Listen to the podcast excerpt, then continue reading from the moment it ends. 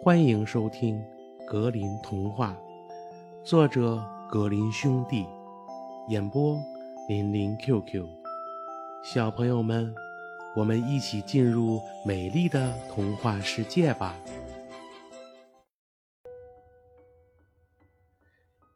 野兔和刺猬，孩子们，这个故事听起来像是捏造的，但它呀。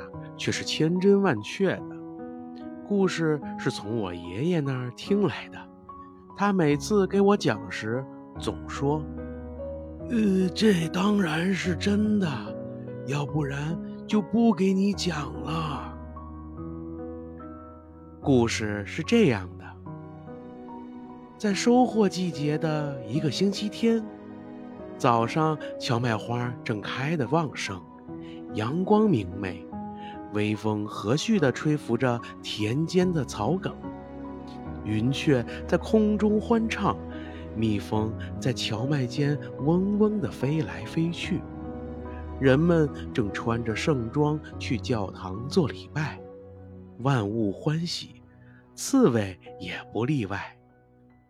只见刺猬正双手叉腰，靠门站着，享受这清风，悠闲的呀。哼着小曲，这首歌和他平时星期天早上唱的歌没什么两样。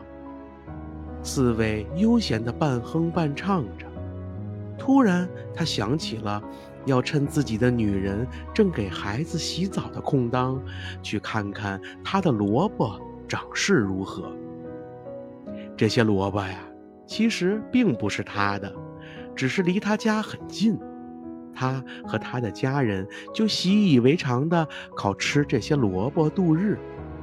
刺猬呢，也理所当然地把这些萝卜当成是他自己的了。说干就干，只见刺猬关上身后的门，随即就踏上了去萝卜地的路。他在离家不远的地方绕过了地边仅有的一丛灌木。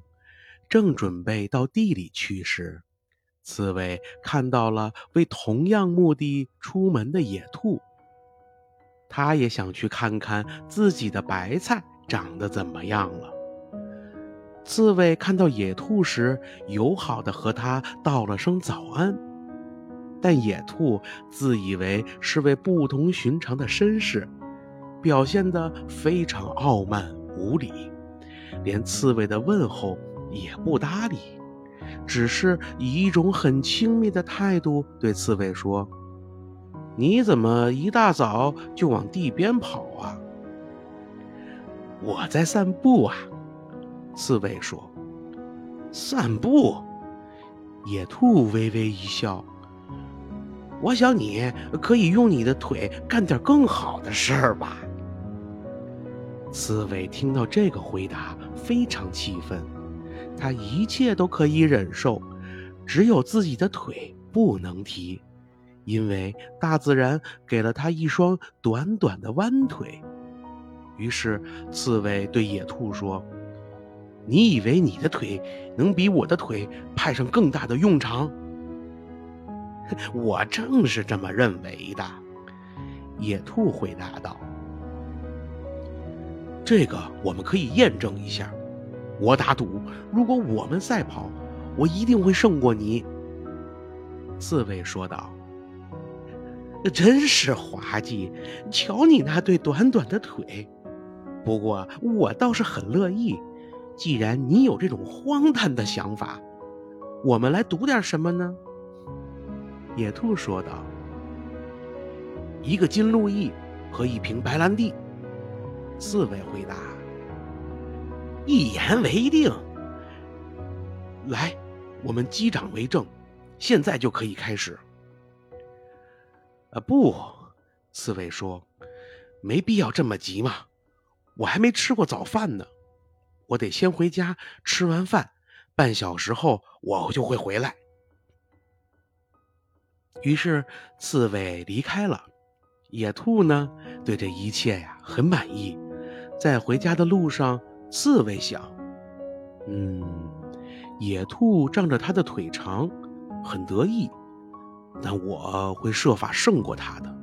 他或许是个人物，但他呀，却是个愚蠢透顶的家伙，会为他自己所说的话招报应的。当刺猬回到家时，他对自己的女人说：“老婆，快点穿好衣服，跟我到地里走一趟。”“呃，出了什么事儿？”他女人问道。“我和野兔打了赌，赌一个金鹿翼和一瓶白兰地，我要和他赛跑，你也得到场。”“天哪，老公，你没有毛病吧？你是不是疯了？”你怎么会想要和野兔赛跑呢？住嘴！你这女人，这是我的事儿，你不要插嘴，只管穿上衣服跟我走。刺猬的老婆拿他没办法，不管他愿不愿意，都得听老公的。于是他们一起上路了。刺猬告诉他的女人说：“现在。”听好我说的话，你看，我会把这块地作为我们赛跑的路线。他跑一洼，我跑一洼，我们呀会从那头跑下来。现在要做的就是待在这洼的底下。当他到达你身旁那洼的终点时，你就对他说：“我早就在这里了。”他们到地里后。刺猬告诉他的女人该待的地方，然后他就往头上走去。当他到头上的时候啊，野兔已经在那儿了。可以开始了吗？野兔问道。当然，刺猬说：“咱们一起跑。”说着，他们就各自在自己的菜洼上准备好。野兔数道。一、二、三，跑！然后就像一阵风一样冲下了这块地。但那只刺猬只跑了两三步，就蹲在了菜洼沟里，并安安静静地待在了那儿。当野兔全速冲到那头时，刺猬的女人迎了上去，叫道：“我早就在这里啦！”野兔大吃一惊，十分奇怪。由于刺猬的女人啊，长得和刺猬一样，他认为除了刺猬外，没有人会叫她。然而，野兔想，这不公平啊，于是叫道：“呃，再跑一次，咱们得重新来一次。”野兔又一次像风一样往前跑。它看起来像是在飞，但刺猬的女人仍安安静静地待在那儿。当野兔跑到菜地的顶端时，刺猬就在那儿对它叫道：“我早就在这儿啦！”这下野兔可真是气坏了，叫道：“重跑一次，我们再来一次。”没问题。刺猬答道：“对我来说，你愿意跑多少次都行。”于是，野兔又跑了七十三次。刺猬呢，总是奉陪着。每次野兔跑到底端或顶端时，刺猬和他的女人总叫：“我早就在这里啦。”到了第七十四次的时候，野兔再也跑不动了。跑到一半，就倒在地上，嘴角流着血，躺在地上死了。刺猬拿走了他赢得的白兰地和金鹿翼，把他的女人从菜洼里叫了出来，欢天喜地的回家了。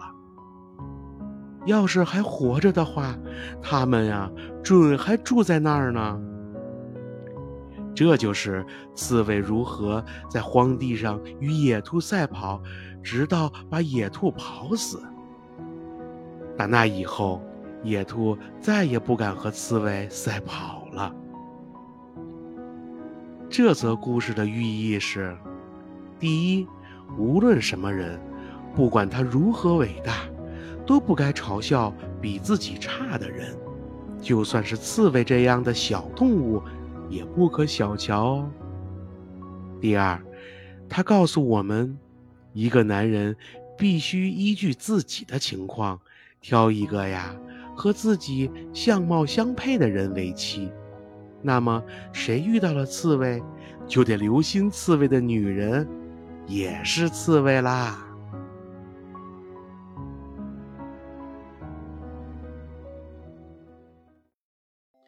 小朋友们，本集故事讲完了，感谢收听，我们下集故事再见吧。